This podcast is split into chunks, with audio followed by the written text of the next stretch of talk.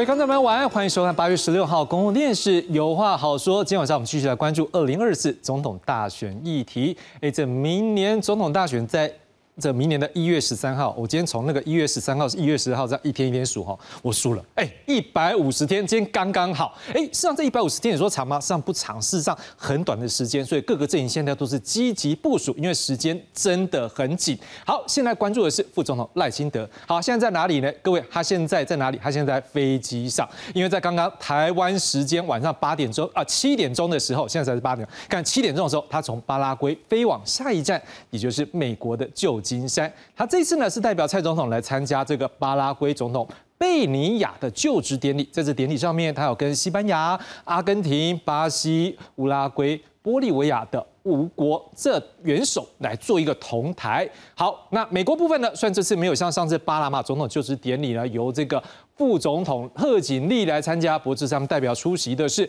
美国内政部长哈兰。哎，看不到哦，这哈兰还很棒哦，他主动邀请我们的赖清德合照。好，但是这张照片看起来，哎，国内关注度还好啦，比较关注是哪一张？来，这张。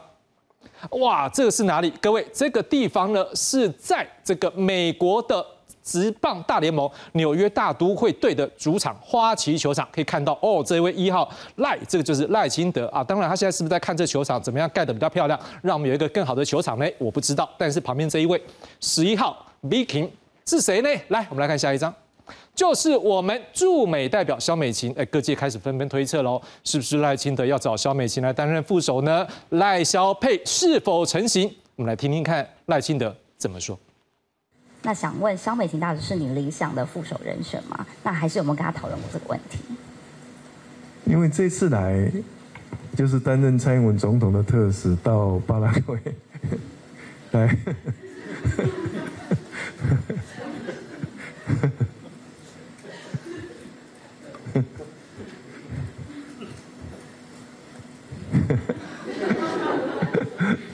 我任务很清楚，所以我们这一趟出出来任务很清楚了，啊，并没有为了选举的目的啊，自然而然跟美琴就没有谈到选举的事情。那不过我们都很清楚，美国在美琴在美国这段时间啊，在为台湾啊所做的外交的贡献，大家是很有目共睹的嘛。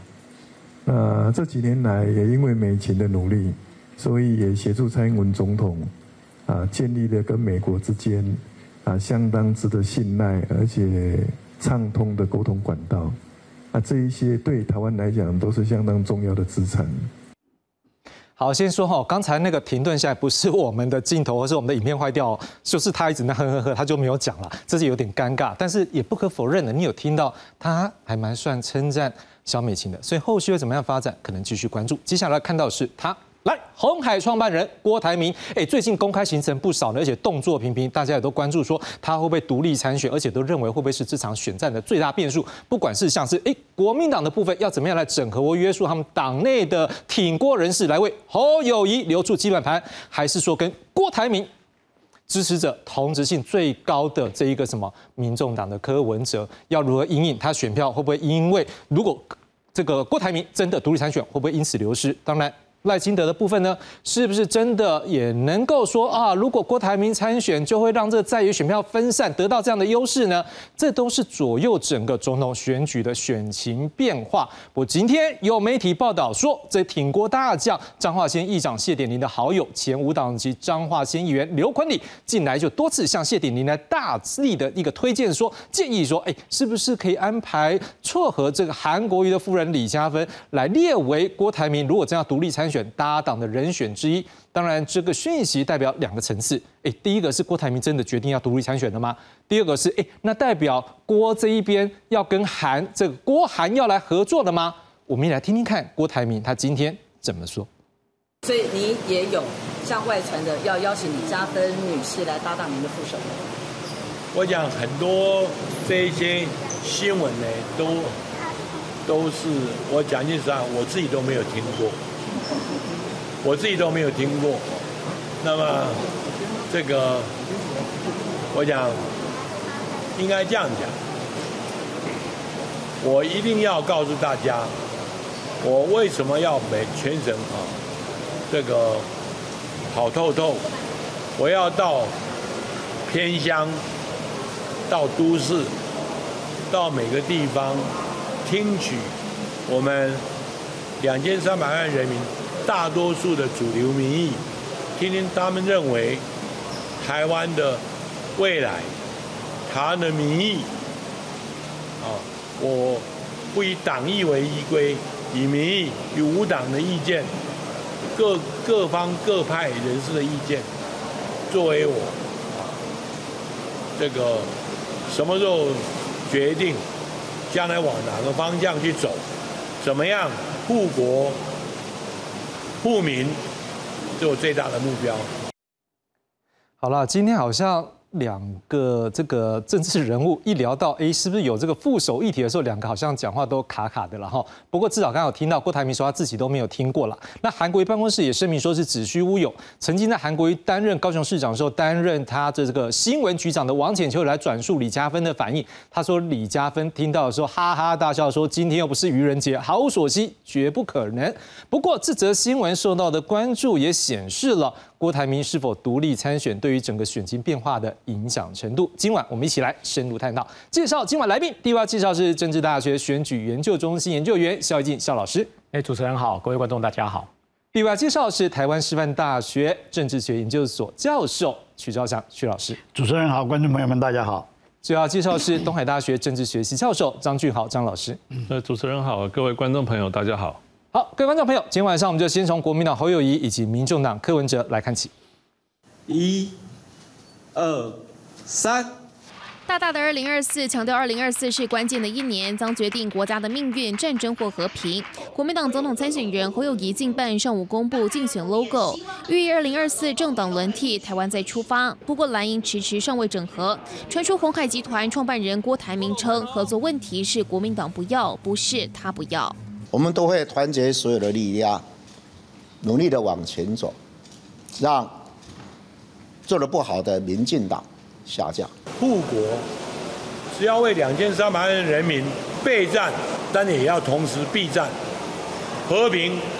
是我们第一选项。 并谈与国民党合作议题，但也透露最近的将来会有重要的决定要宣布，希望大家给予祝福。郭台铭拟独立参选，风声不断，副手人选也成话题。对外传锁定李佳芬当副手一说，李佳芬回应绝不可能。郭台铭也连说两次，我自己都没听过。绿白则持续为绿能议题隔空开杠。行政院副院长郑文灿喊话，不要把绿能污名化。 没有任何人要做污名化的动作，而是相关的产业本来就必须要遭受到监督，包含像是八十八乡的枪击案，还有台南正副议长的贿选案，当中都牵涉到了非常大的绿电的利益共生。那么这些东西都是必须被人民所检视的。据民进党团批评柯文哲能源政策配比不清楚，陈志涵则回应一定会非常负责的把能源政策配比等相关资料一并呈现在国人面前，也反问民进党二零二五非核家园是否 确定要走下去。记者黄曼、陈博宇、詹淑云综合报道。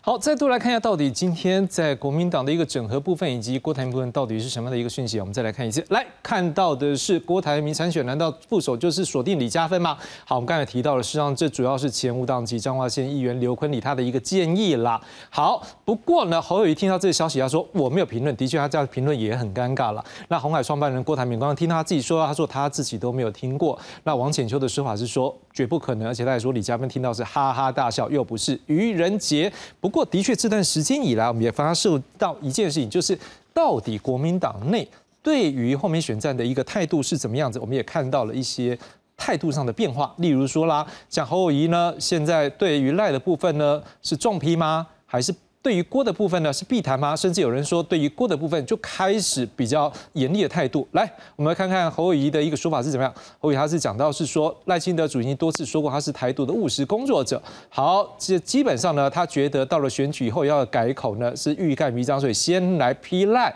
好，至于各界也在关注的是说，好像有一个说法是说，金溥聪他的一个选战很重要的左右手执行长呢是认为说要全面 对于郭台铭和柯文哲来开战，让看看是不是可以让侯友宜回到在民调上面在野阵营最高的一个支持度。好，那侯友宜他的说法是说，匿名放话的传言是不可信的。基本上，选举办公室跟党中央是合作密切，不要见缝插针。好，那也有人就问说，那郭台铭跟国民党议员讲说是国民党不要整合，不是他不要呢？所以是不是代表他不肯支持你，也不会归队？侯友宜的说法是说，我们都会团结所有力量，努力往前走，让不好的民进党下架，政党轮替。好。那在实际上呢，大家也开始去关注的是，那国民党各界他们对于这个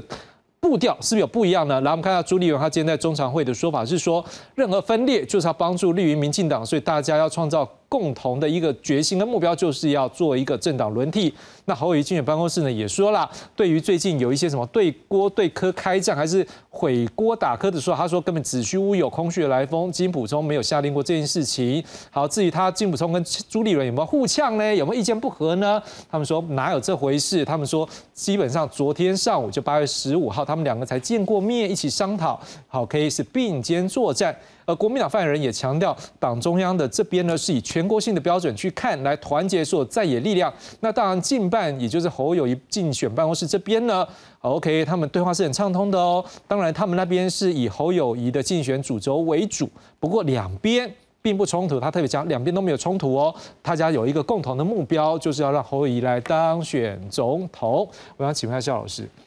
这也是一个很尴尬的问题，就是说为什么？一个选举选到这边是一个还没有一张入场券的郭台铭，会变成好像牵制住这所有的一个选情，而且这个选情是哎、欸、现在要打他还是不要打他，好像变成在国民党内部有不同的看法。到底这个局是为什么会卡在这边？是他真的有相对的一个影响力吗？还是事实上这也是国民党内有不同势力的一种彼此的一个较劲？好，我想呃。这个问题是非常有趣的哦，就是说我们可以看到了，民进党这边的话是蛮明确的哦，就是不管是民进党也好，还是泛绿也好，就是赖清德定于一尊哦。那现在国民党或者是说泛蓝这一部分的话，就呈现出侯友宜啊、呃、郭台铭跟柯文哲三个人在这个相互竞争啊、呃，成为这个啊非绿的共主哦。是。那所以我们如果从历嗯历次的民调，我们可以可以看得出来，呃。赖清德的民调大概都在三成五左右吧，嗯哼。但是另外反过来讲，另外三位候选人加起来的民调大概就是六成五，也就是说三分之一的民众啊是支持赖清德的，但是有三分之二的民众是反对赖清德的。那意思就是说，如果说我们我们的假设是对的，也就是说侯友宜、郭台铭跟柯文哲他们的支持群众都是反对民进党，都是希望下架民进党。嗯、假设这三个人的支持群众的方向是一致的，那么接下来就只剩下说，那这三分之二的啊这个啊民众，他们到底最后要支持谁 ？OK， 这个是我们这个前提。那如果是这样子的话，那主持人提到，那国民党下一步该怎么做？哦，那会提到国民党是因为，哎，它是啊这个非绿里面最大的一个传统的势力哦。那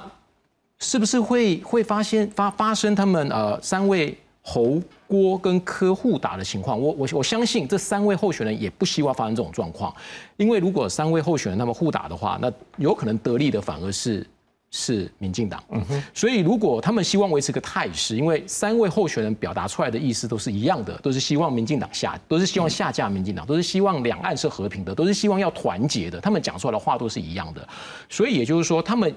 就。理性来看的话，如果他们方向是一致的，他们也很清楚，如果我们各自为政的话，有可能我们三个的最终目标都失败了。嗯、所以也，也许我也许我看到的是，国民党他们要怎么整合？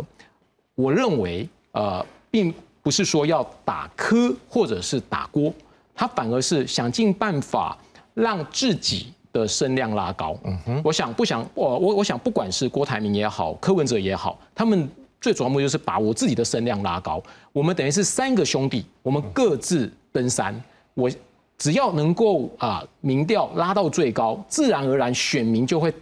产生一个类似弃保的一个效果。那自己也有理由成为这个三位里面的共主。所以呃，刚刚主持人提到的国民党要怎么整合，怎么去处理，我觉得整合最好的他们的目前的方式就是不会主动的去攻击另外两个同阵营的候选人，而是要强化自己的正当性。呃，强化自己的论述来支来争取选民的支持，所以我们看到侯友宜这几年啊、呃，对不起，这几天的表现，他就是强调他的论述了啊、呃，他开始啊啊、呃、这个强调一些能源议题了啊、呃，那他的人设也做了一些改变了，他也许在某些啊、呃、这个论述里面，或是他的这个啊、呃、YouTube 里面，他会暗示啊、呃，他才是最具正当性的，非律里面他最具正当性的，他他，但是他不会去用言语来攻击。OK 哦，那再加上国民党，毕竟它还是一个相对大的政党哦，相对于柯文哲或是郭台铭，它还是有它的地方组织在。但是柯文哲在这部分的话是相对比较弱的，所以呃侯友宜他的做法目前看起来是，只要他能够让自己的声量拉高，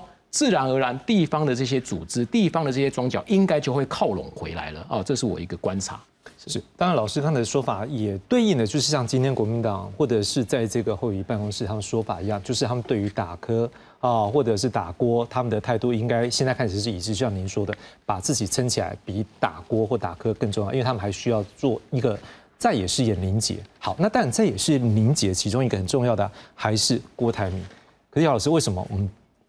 呃，邱老师我们为什么今天有一个问题是说会聊到所谓的这一个呃李佳芬？这很奇怪，是说因为李佳芬毕竟是韩国瑜的夫人，那为什么刻意要提到她？那这个东西大家也都已经说了，好，今天各界的说法就是说没有这件事情，但为什么去提到说，这时候就让人家去思考一个问题说，说这个整合郭台铭还有李佳芬，就是韩国瑜这边，是不是这两个阵营下目前可以讲起来，会不会对于侯友宜来讲？是相对比较敏感的神经，它的整合在这两块还没有做好，所以当这个讯息出来的时候，相对更加的敏感，让各界更加关注。呃，我想这这个消息的来源，刚刚刚节目一开始的时候，呃大雄特别提到了，可可能是来自于前彰化县议员刘坤礼的、呃、的的的说法哈。那么。呃，昆凌呢是我的学生啊， uh-huh. 他的博士论文是我是我知道的，所以我对他非常的清楚啊。Uh-huh. 那么呃，昆凌呢的专长啊，而且他在这方面是真的是非常的，呃，表现相当不错。什么东西呢？政治谋略啊， oh. 他是一个有非常有政治谋略思考的一个幕僚型的人物，所以现在的彰化县的呃县议长。才会哦，他不是彰化县议员，他是台中县议员哦，台中县议员，他原来是台中县议员，那现在他是在彰化县议会的议长办公室，呃，做秘书的工作，哦、是，也就是谢典林谢议长的幕僚啊、嗯。那虽然我完全不知道这件事情的背景哈，所以我必须要讲，我一点都不知道啊。我甚至是刚才来来到电视台听大雄。问我这件事，我才知道这件事。Uh-huh. 但是我老实说，我听起来我一点都不意外。Uh-huh. 为什么呢？这就是政治谋略。是，所以呃，刚才我看呃这个新闻带哈，就是 C F 说这个呃郭董也不知道这个事，李佳芬甚至大笑说今天不是愚人节吧？啊，其实我相信这些当事人可能真的未必知道。嗯哼，啊，因为为什么？因为现在是出自于一个谋士的。建议是，我现在所以我们就把它还还原到它的本本质，它是一个建议。这个建议案如果是真的，而且可行被操作了，哦，这这这一招会非常的凶狠啊，嗯，非常的凶狠啊，因为你想想看嘛，呃，韩国瑜好不容易美国民党七请八请有没有？这准是应该打打个恰等来，你啊，这帮个敢不赢莫利亚赢？你可以想象想象得到，这个对国民党的整个盘有没有会造成多大的影响？刚才我想的这个这个萧老师也提到，大雄也提到，国民党这两天正在全力的一直往上想办法往上抬，拉抬整个侯的呃支持度，就只有侯的支持度回到第二名去，他才有发言权嘛。是，现在他因为现在。他维持在老三的这个这个地位，我想这个这个萧老师是非非常清楚了。他在过去这段时间，我们在所有的民调里面，大家看他是维持在老三的位置，大概已经维持了两三个月了哈。大家从我的印象里面，从五月十七、五月中旬以后，他掉到第三以后，到今天为止都没有再回来。不过呢，呃。最近的这差不多一个多十天左右的民调哈，好几家我们可以看到它是有回升啊，是虽然回升的速度不快，所以我把它称之为叫做牛步回升，牛步，但呃牛步它在牛步回升，是，但是呢它的确是在回升当中。那么假设李佳芬的这件事情，假设是真的，真的，那就不得了了，那他就。他的那个支持度立刻又又会打回原形。嗯嗯。所以说难怪呃大雄刚才讲说国民党很紧张，对这个事情很敏感，那他真的是会敏很敏感。不过呃还原到事事实的本身呢，就我判断的事实本身，应该这件事情到现在为止只是谋士的思考、政治思维，但是决策还没有发生。是张老师，我们来关注一个东西，我们刚刚也提到一个关键的人物谢典林。像谢典林曾经在之前一度的传是说，他不支持这一个郭台铭独立参选，他觉得这个就是对于赖清德是有好处。可是后面又看到是说，他又支持说他会帮他联署。当然，这个联署当然就代表要支持了啦。但是也会让人家很关注的问题是说，到底现在挺郭台铭的力量，就您来观察之后，到底还多不多？还是说可能有些人，就像可能谢典林一度可能哎觉得不是那么明确，然后现在又好像又明确了？怎么样来看这样的一个变化？是，我想首先主持人提到谢典林这个部分了哈，因为我想他第一个他做的地方派系哦，再下来他这个家族里面这个谢依凤要出来选县长哈，那当然他不太可能继续当议长啊，所以他到他要远离国民党或者保持距离进入到郭台铭这边，我觉得这个是合理的哈。那另外回到刚刚主持人问到这个有关郭台铭的这个部分啊，因为我我其实我一直有感觉了哈，就包含刚刚提到徐老师提到这个政治谋略了哈，当然这是刘坤礼所讲的，我觉得。除了李佳芬这个问题之外，可能本质还是要回到，因为李佳芬是副手哈，我觉得重点还是到底郭台铭要不要选，我觉得这是一个很大的问题，因为。呃，从七月国民党这个征召之后，其实郭台铭一直创造出话题，包含就算到了最近，他又活动不断哈，然后呃传出太多了哈，就是可能八二三在金门啊要宣布参选啊，或者是到九月是不是要回去国民党，反正就一直算一直算。那如果我我再帮各位再回想一下，事实上。从二零一九年开始，其实郭台铭他就已经是这个样子。二零一九年那个时候，不但民众党跟跟这个郭台铭有点暧昧的的关系，事实上郭台铭当时也讲说，他也不排除代表亲民党出来选。也就是说，他一直不断的去创造话题，但是最后他到底有没有出来选？那这一次，其实我们了解到，其实出来选的可能性是大的。但是我说他一直不断的，包含现在李佳芬这一个新闻啊，或者谢典林一大堆的这个问题，到最后其实我觉得这个。让他自己耗损，让他自己的民调一直不断的下滑，我觉得这是他可能要面对的问题。事实上，我们看到最近很多民调，就先不要管说四角度的民调，郭台铭一直就是第四嘛，而且甚至可能他就一直往后掉。那就算是这个换候用郭台铭来取代的话，他可能还是不会去超越赖清德。那甚至呢，我们也看到一些民调上面来说，这个如果假设这个郭台铭出来选的话，他其实会让。这个叫做呃这个呃这个柯文哲这个部分，它可能会呃产生一些所谓的这个变化了哈。那所以其实我觉得从这这种种现象上看起来，其实我们都发现说，其实郭台铭这样的一个。一个这个参选的步调，其实他很可能伤到自己。我我还要特别强调一点哈，就是说，因为今天我们的主题是这个选战倒数一百五十天，一百五十天也就是已经在五个月的范围内了哈。这五个月范围内，郭台铭还在算，然后甚至呢，到底要不要参选，他的副手是谁，甚至他要不要阻挡不分区名单。我要提醒各位，就是说，在台湾了哈，就是我们的公民投票也好，或者是修宪也好，都要。半年前来做公告，选总统是何等重要的事情哈。那如果说在六个月已经过了六个月了，现在五个月，我们还不确定这个人要不要选，我们还不知道到底他副手是谁。我觉得郭台铭未来要面对所产生的这些耗损哈，我觉得这个是他可能必须要去承担的。好，接着我们要来看另外一个人，讲句实话，这个人一直都是媒体宠儿，不过这几天看起来郭台铭的声势稍微比较大一点。这是谁呢？我们来看的是柯文哲。来，柯文哲这几天可能面临的问题，但第一个啦，就是我们刚刚讲的，如果真的郭台铭要独立参选，那么柯文哲本身就要因应到，就是他的选票会不会流失。那另外一个最天的一个消息呢，一个可能会影响到的消息，就是我们今天有提到的，就是高虹安的部分。当然，这部分会对他选票有影响呢，我们也来看看可能的一个状况。我们先看到的是高虹安的部分呢。好，我们看到柯文哲在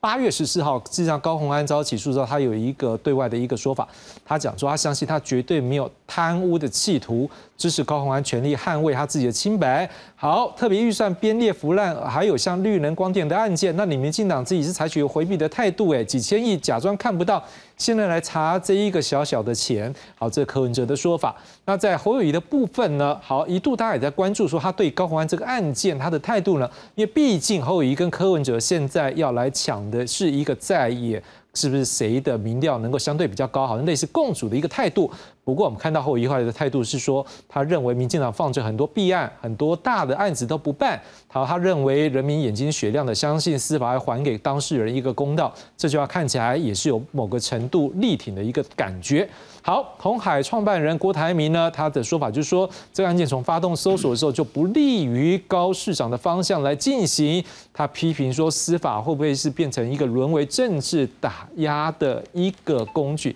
萧老师，我们从这个议题上面又看到很好玩了。第一个，高虹安，这个可以说是民众党现在很重要的一个地方百里侯。好。再来第二件事情，因为等于他现在只有两个县市嘛，当初当初选的时候是只有高虹安，因为后来金门是等于再进来的。好 ，OK， 那如果是这样的话，高虹安是一个指标人物，但第二个不要忘记，高虹安过去是鸿海的背景，所以我们看到郭台铭，我们刚刚又在讲到柯文哲跟郭台铭之间，现在郭台铭呢也出来对他过去的子弟兵力挺，而且到底现在到底高虹安要算是谁的子弟兵？两个老板吗？还是两个师傅呢？我们也不知道。好，再来侯友宜也要抢这个第三。从变成第三变第二，好，他在议题上面他也选择一起的一个态度。我们想来思考一个问题：是高虹安这个案件，您认为对于这三位在野的可能的一个候选人，或者是已经是候选人啊、呃、参选人的一个身份来讲，对他们三个有什么敏感的声音，或者是彼此怎么样在中间有不同的态度？呃，我想最近讲到这高虹安这个案子哦，我觉得我我个人觉得他影响力应该没有这么大哦，嗯、因为高虹安本身他的。个人的特质有这么强吗？我觉得是没有的哦。就是说，为什么高虹安当初会当选？事实上是因为林智坚的案件，他他不是因为他个人非常强哦，他他纯粹就是因为林智坚这个案子，然后反而凸显出来他。所以我觉得这个这个案子对于呃目前的整个总统选举的影响，我看不出有太关键性的影响。嗯、尤其我们可以看到的，就是说呃。高虹安他这个案子发生了之后啊，三位候选人或者三个阵营的啊，就是非绿阵营的反应都是一样的，都矛头都指向民进党，都认为呃是民进党啊利用司法在打压，所以呃从从这个角度去看的话，呃我不觉得他有太大的。的影响力啊、哦，那还有就是这个案子，我们仔细去抽丝剥茧来看的话，里面提到的他的相关的检察官起诉的违法事证内容，四十六万吧 ，OK， 那这样的四十六万是不是足以让民众觉得说他是真的是这么的糟糕 ？OK 哦，所以呃，尤其在台湾目前啊、呃、蓝绿啊竞争非常激烈的情况之下，司法往往啊不被民众信任啊。OK， 哦，很多案子我们可以看到，就是呃，在选前的时候，叮叮哈啷的讲了一大堆，在选后的话就无疾而终。哦，那所以台湾民众对司法的信任度并不是那么的高，所以我觉得这个案子一来，高虹安他本身的个人的特质不是那么的强，在政治面向上，当初会胜选是因为林智坚的关系，然后再加上他有郭台铭的力挺跟柯文哲的力挺，哦，所以我再加上这个这个司法案件的呃严重性没有想象中的严重，然后这三位候选人对于这个案子的方向看法都是一致的，哦，所以在这个情况之下，我觉得对整个的选举并不会有太大的影响。是好，那当然就徐老师从一个角度来讲，如果说先我们先做一个相对的，是在在野这三位的一个可能人选的一个角度来看，但徐老师认为没有影响。那我现在回到是绝对的部分，那对于柯本身单独来讲，好，他在这个事件上面他会不会受到冲击，或者是他现在所处置的方式，您怎么样来看呢？OK， 呃，我想回答这个问题，因为我已经不呃，因为这两天很有有不少记者来问同样的问题。是，呃，我的思考点其实都只有一个，好的，呃，柯文哲今天很受青年的支持啊，是因为高虹安吗？如果答案是，这个案子铁定会对柯文哲造成沉重的打击。是，可是不是嘛？嗯。就反而是高虹安可能啊，因为那一年就就是这就是刚刚萧老师讲的，去年年底选举的时候，因为林智坚的案子，然后哎凸显了高虹安，然后再加上高虹安个人的人格特质跟他的职业专长，跟高呃新竹的竹科的很多工程师是一致的，所以哎凸显了他，所以高虹安是因为柯文哲的加持。郭台铭的加持，地方的需求，再加上一个外在的一个天上掉下来的馅饼，有没有？就是林智坚的案子，好成就了今天的高虹安。所以，如果如果我们把这个关系搞清楚的话，那他是应该是先有柯文哲，后有高虹安。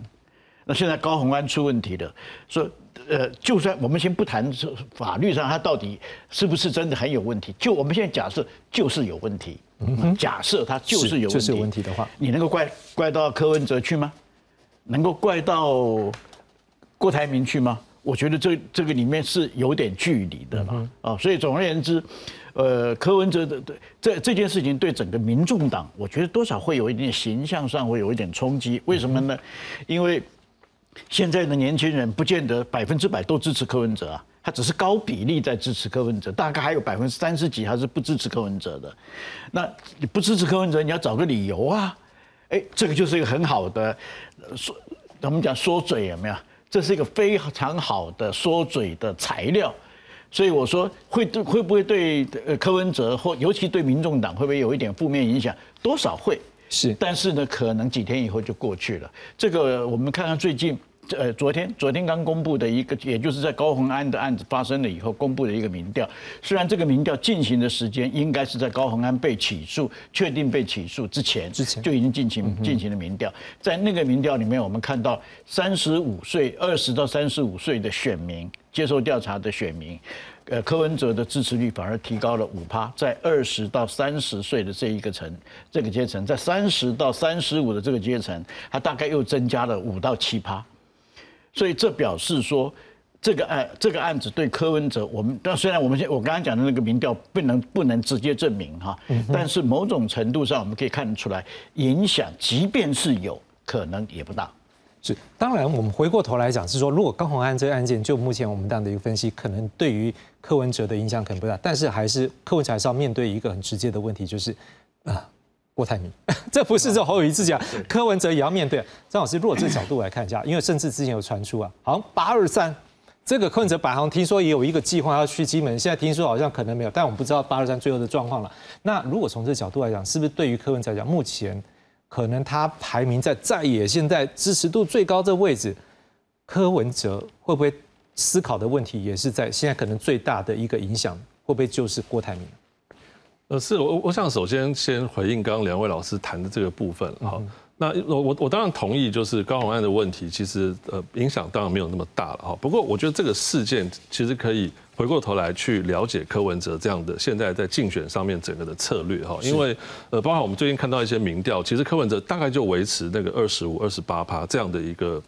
呃，这个铁板一块哈，那这个铁板一块，事实上就如同他现在面对高虹安的事情哈，也就是说他提到刚图卡上面写到，他绝对没有贪污的企图哈，也就是他都把话讲得非常的非常的坚定了哈。那包含他之前的失言也好，他办的一些一些这个场场合，然后被大家给诟病哈，他都是这样的一些坚持，也就是说这个坚持或者说他去诉诸他的这个所谓的柯粉哈。是必要的，也就是说守住这样的基本盘。那我觉得，包含高虹安之前把他带进来的话，他未来整个竞选的步调，他会越来越走上这个所谓的呃，会更发挥他民粹的这样的一个一个特质。那进而影响到什么？影响到这个柯粉哈，我们就形容成柯粉可能就会越来越钢铁化的一个现象。那也就是说，这个白的部分在这个基本盘的巩固上面。呃，也有可能就如同最近很多人评论说，它其实就是一个所谓的这个叫做基本盘或者是天花板了哈，天花板。我觉得可能会未来就大概就固这这个固定在这个地方。但我觉得高虹安这个事情比较有趣的，可能呃不一定跟郭台铭可能相关。我觉得比较有趣的是现在呃朱立伦在这件事情的态度上面哈，因为事实上朱立伦在里面他表达是力挺的态度哈，他也是这个公开的讲哈。那我觉得这个这个问题当然所牵扯到就是朱立伦到底他的盘算哈，有些人说他讲这个话实在很不聪明，但是呃我们如果仔细想一想，也许呃他已经看到了就是这整个的局了哈，可能就是已经来到了。在总统上面，他已经放弃了这个侯了哈。那会不会在力挺高虹安上面，未来在蓝白合这个事情上面，在立委的这一块上面，呃，当然国会如果国民党可以取得某些这个这个分量，那我想朱立伦未来可能会有他一定的角色。所以我觉得高虹安这个事情，可能把他带到这个国民党或者朱立伦的这个角色上面，我觉得也也颇颇值得来来做一些讨论。不过我相信你刚刚讲说朱是要放弃那个，我们相信。这个朱立伦办公室一定讲说没有，他会全力的力挺，因为他们今天有一些说法。好了，来，当然我们现在也要关注，就是说，哎、欸，在这个在野阵营这部分，好，今天看起来还是卡在一个问题，是在郭台铭。好，那另外一位呢，他可能比较不受在意的是这这个赖清德，就是不会因为郭台铭这件事情而比较去冲击到的。那他赖清德，他也要玩自己的一个一个走自己的步调了哈，因为不然的话，总是好像我们每次在讨论的时候。哎、欸，好像我们讨论的一个深度比较少一点点，但是当然这也是一个问题啊。当他现在去拼外交的时候，好像就像我们刚才开始讲，好像大家关注的还是在什么呢？好像是哎、欸，他的副手是谁？这是不是跟萧美琴来做一个配呢？这也不知道。不过可以确定一件事，他这一次走出去的这个过程当中，必定也是被中国有些压力。那当然这部分会对他是加分嘛？我们不知道，因为有时候好像过去芒果干这个是有办法加分的。好，那但是他现在走出去呢？走他的一个外交的一部分呢，也有一些进展。我们也来看看他相关的说法，我们进一步来思考看看他对他后面的一个竞选路有没有帮助。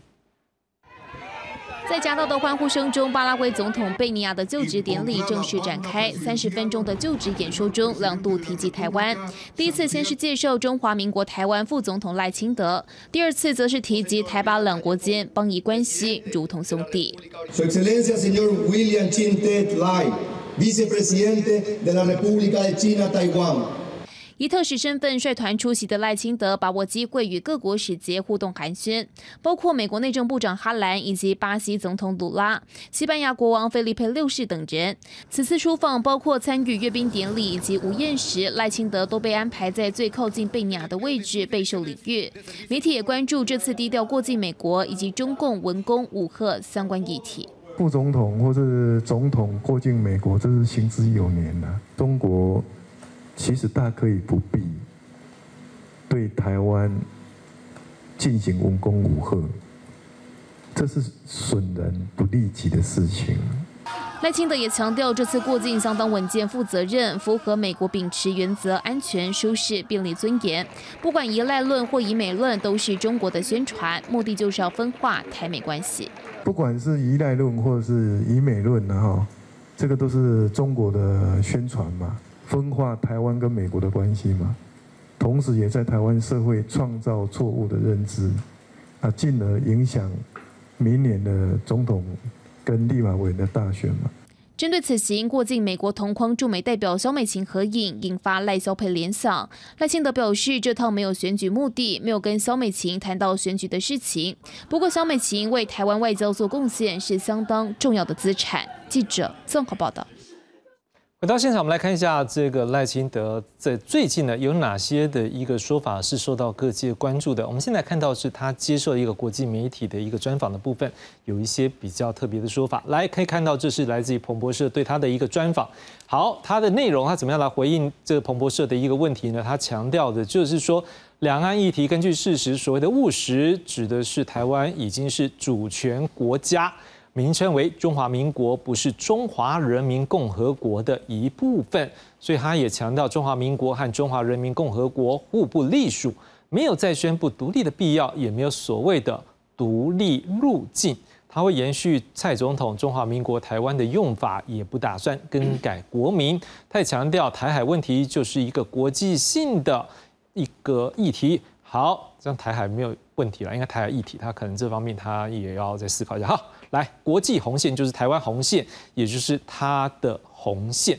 好，那除了这个部分呢，他在这一次在出访的时候也有一个记者会，好，让他随行的一个记者来提问。好，其中一个题目啊，就关于哎、欸，中国是不是这次有想要影响大选呢？他就讲说，美方公开讲过境美国行之有年，也不用把这个过境啊拿来做文攻武吓的借口。他认为中国不管是依赖论还是以美论啊，都是想要企图影响这次的大选，在他出发前刻意放出消息。好，那至于在这一个国安团队的部分，他也强调，哎、欸，他的国安团队他会不会延续蔡总统的一个团队呢？他也强调，基本上国安团队是有延续性的。他也举一个例子，就像美国这个现在拜登总统的团队就是过去奥巴马的团队。好，另外一个关注是青年选票，因为大家都知道，好像过去有一些议题上分析来讲，青年选票好像。卡布哈贼啦，好，那大家这个媒体就问他啦，那你怎么去争取年轻人的支持呢？他就讲说，基本上领导人应该要为年轻人规划未来二十到三十年的愿景。所以当他在这个过境纽约的时候，跟当地台湾青年来座谈的时候，他有强调说，你们应该要回来，因为台湾需要你们，下个世代发展是需要年轻人。而他的儿子目前在美国，会不会回台湾呢？媒体也关注了。他说他有说过他会回来，不过他也强调这是他儿子自己的决定，说会回来他就会回来。这老师，我们要来关注一件事情，说，嗯，的确啊，他目前一个副总统的身份，所以当然他在议题上面，他肯定有更大的空间去针对国家大政部分有一个高度。但是当然也不可否认，他现在也是一个参选人的一个角色，所以他现在所说的，如果现在的政府没有直接来落实的时候，就是他未来的一个政见。可是问题来了，这段时间呢，我们看到的是，当议题都还是在，例如说郭台铭要不要参选，真的在绿蓝银或者是蓝白之间，到底谁能够来整合大家的时候，好像他的一些议题比较看不见。但是在今天哈，他可能有这很明确，像例如说他接受彭博士的说法，哎，没有这个台独这个途径这样的一个问题，他也不会更改国民。这个若照过去在一个选举的一个过程，可能这就是一个很大的意义。但今天看起来也很奇怪呢，为什么他的议题可能还是没有办法得到媒体的在意？对，我想呃，如同我们刚所谈到的哦，这个赖清德他的他应该也很清楚，他的幕僚也很清楚。呃，百分之三十五大概是我们看到的它的一个天花板。OK 哦，呃，他现在所做的一切都是想要积极的突破这百分之三十五。OK， 那为什么他只有百分之三十五？我想跟他人家民众对他的所谓的台独的这个，他他自己称自己是所谓的务实的台独工作者，嗯，但讲白了就是台独。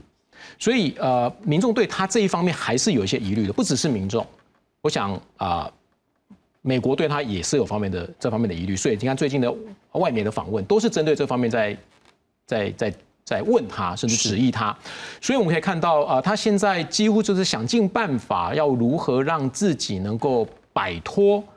这个台独的这个框架。OK 哦，那才能够跳脱他百分之三十五的这个支持度继续往上哦。所以他一一直在做这方面的努力哦。但问题是，呃，有没有办法？创造的出来哦，我们目前看起来似乎不是那么有的说服力。OK 哦，呃，因为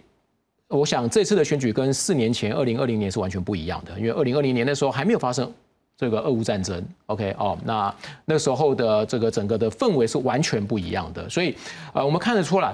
呃，他现在想要呃做到就是说如何在啊、呃、现在的局势局势之下。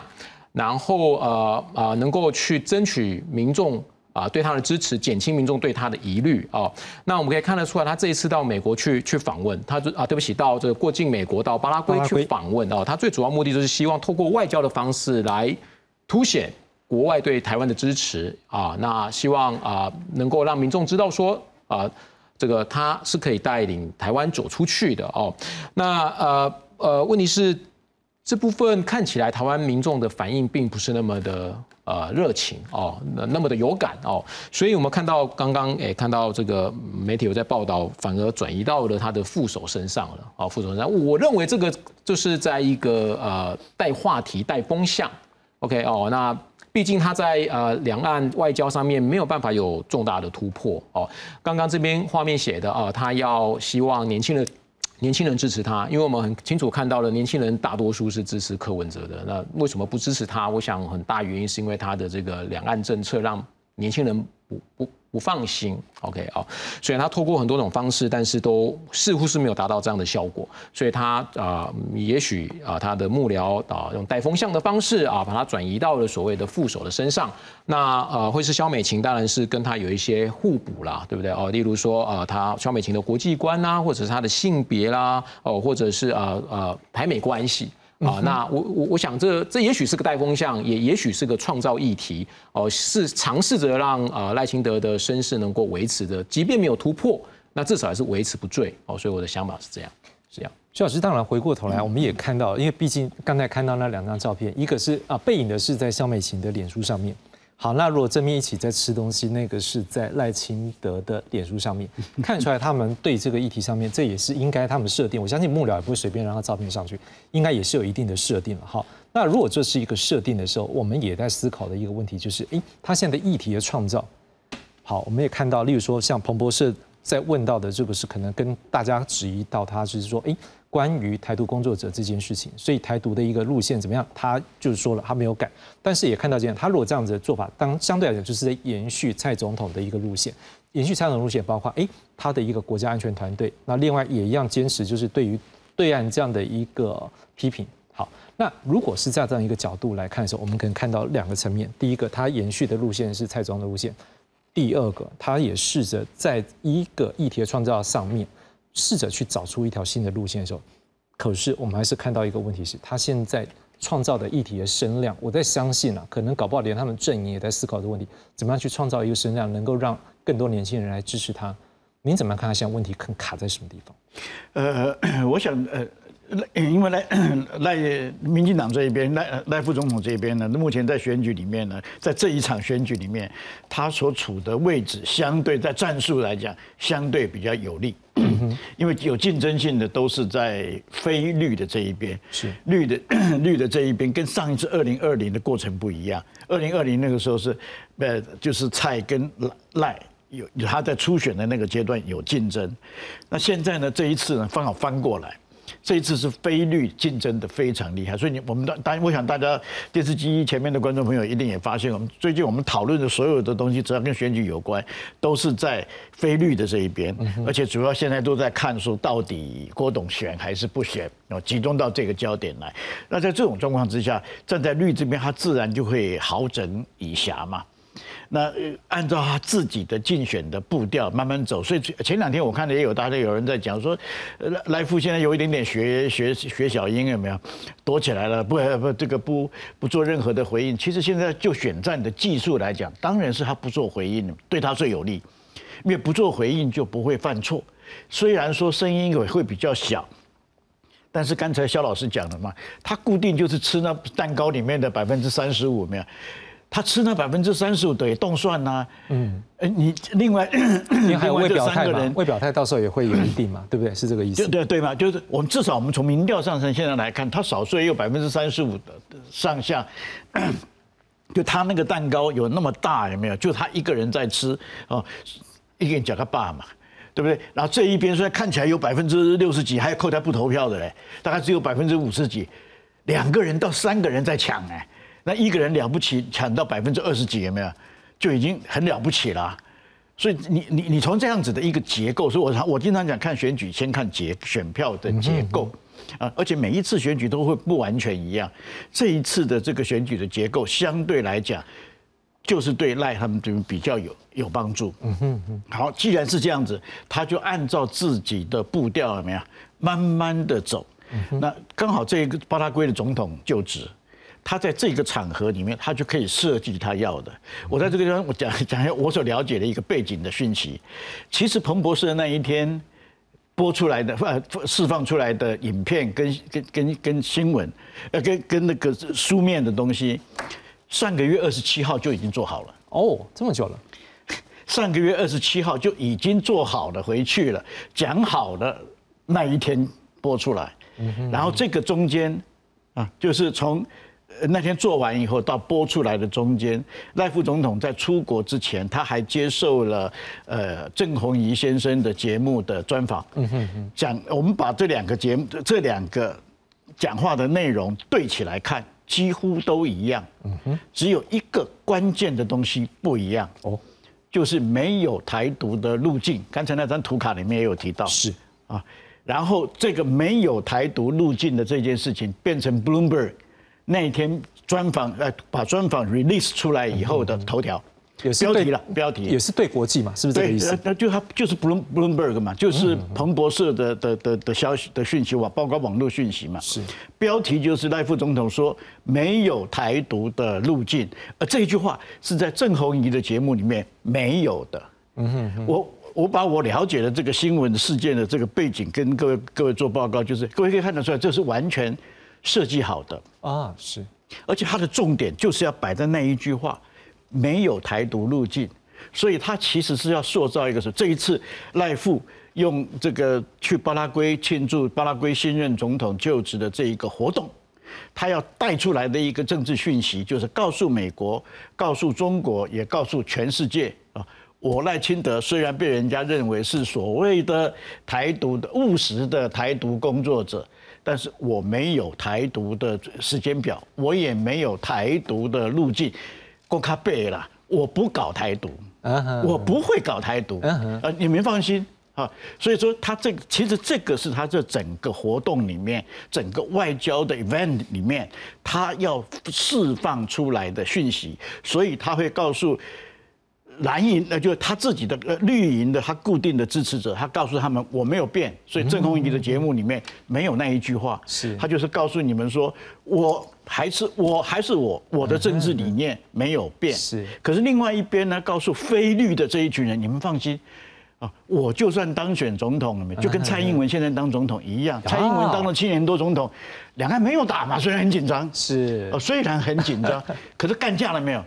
没有啊，没有嘛。我们变成乌克兰第二了吗？有有有压力，可是变了吗？没有，没有啊。对，所以你放心，马照跑，舞照跳。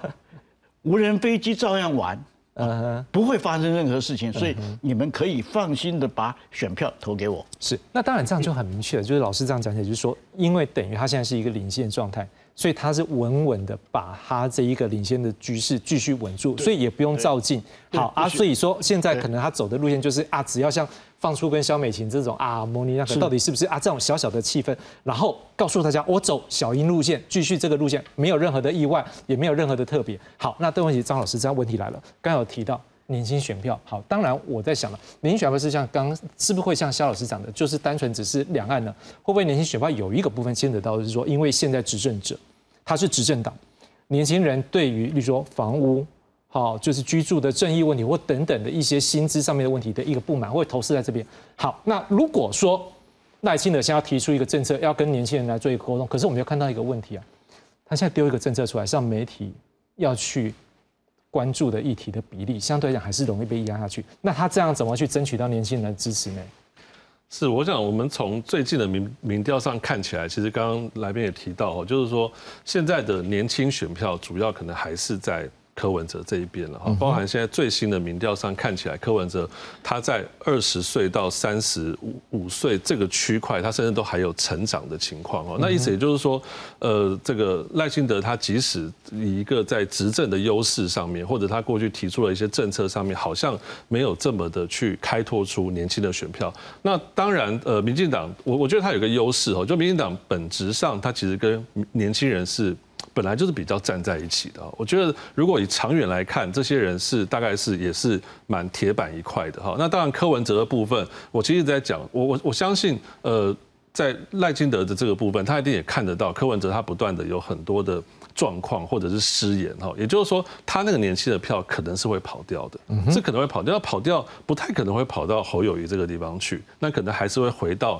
民进党这个地方来，甚至他不会再继续去支持柯文哲。那所以我觉得以赖清德来讲，我相信在年轻选票的这个这个开拓上面，他可能还是比较有自信心的哈。那尤其是我觉得可能我们今天所讨论的，就是在这整个选战的过程里面，我相信赖清德也。不断的看着，呃，另外三位非绿阵营的人哈，就是这个三人互打的一个情况，我认为他相当的好整一下了哈，也就是说，这个柯文哲他可能只是一个天花板，他可能会有滑落，然后郭台铭一直不表态，然后就一直流失他的选票，那侯友宜当然。呃，这个离他的这个当选的门槛其实差得非常的远哈，甚至现在我们看得出来，呃，如果是蓝白合的情况下，甚至那个这个彼此因为呃最近这个攻来攻去了哈，那可能那个裂痕又扩大的情况，我相信对赖清德来讲，他。呃，现在选举上面最佳的一个策略，就是希望选情当然就这个越冷越好，或者说呃，尽可能不要去做过多的表态，去陷入到这个呃负面选举的过程里面。所以我觉得年轻选民当然是他会重视的一块。那但是呢，呃，我想主要整个竞选的主轴上面还是跟着这个结构上面来走，呃，应该是赖现在最重要的策略。最后是每位老师大概一分钟左右对现在选情的。关键但在哪边是在做一个结论来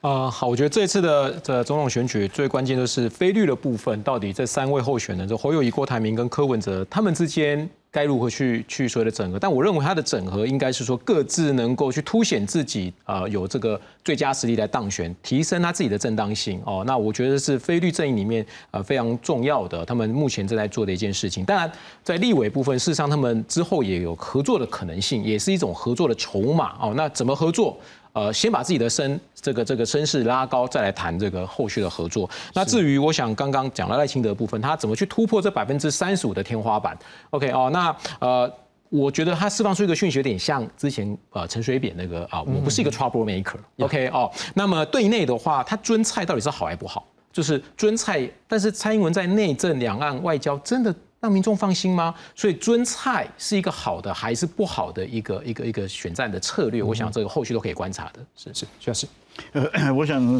三角形呢，这是很基本的一个几何学的原理了。三角形两边的和一定大于第三边嘛，哈，就是第三边就是赖清德这一边嘛，所以他稳稳的稳扎稳打嘛。另外这两边能不能所谓的和了，不管是哪一种和，蓝白和还是这个呃郭柯配哈，我们不管他是他或者柯郭配，不管，反正总而言之，这两边能不能够完成加法是啊，虽然我是不是那么乐观了哈，但是他如果能够完成加法，那这个这个这个游戏。就结果就不一样。如果没有办法完成，答案其实已经出来了。是张老师，呃，我我想我们呃，不管是学界啦，或是我知道西方的一些智库，其实看台湾的选举哈，不只是绝对不是只有看总统，呃，事实上国会的选举也非常重要哈，因为现在真的是今天我们的题目是剩一百五十天，我个人觉得这三位或者是四位的参选人哈，除了自己的盘算之外，其实有关于我们国会选举的这一块哈，包含部分区的名单也好，区域立委也好，不管是不是要蓝白合也好哈，其实国会选举也是非常的重要，我们也期待看到四位的候选人或者三位了哈。他们可以有提出一个呃，让我们觉得非常值得信赖或者是耳目一新的一个名单。的确，这个部分区也可能会间接影响到这个总统的选情。不过目前我们还也在期待说他们能够三党能够提出来。那当然到时候我们有好说也来做进一步关注。当然更重要的是这些参选人能不能有一个更完整的国政名单，也相信是国人做最后选票决定的时候更重要的关键，不只是政策，不只是人，而是整体的发展。感谢各位观众的收看，我们再会。